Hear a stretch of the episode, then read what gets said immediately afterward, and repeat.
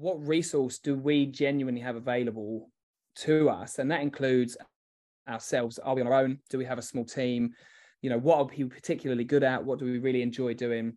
And how much time do we have to dedicate to it? And if you're very rich in time that you can give, but not very rich in funds, then an organic strategy might be a good way to look at it.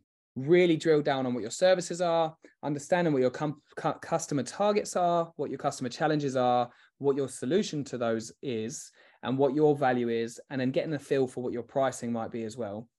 And then on top of that, you can start to drill down your messaging. You can start start to drill down what it is that you're going to do in regards to going to market. So this is some of the planning phase, and that can be determined based on the competitor research that you've done. So from that research, you might find that an organic and a paid strategy is a really, really good starting point. And then you just look at making sure you've got a presence on social media. So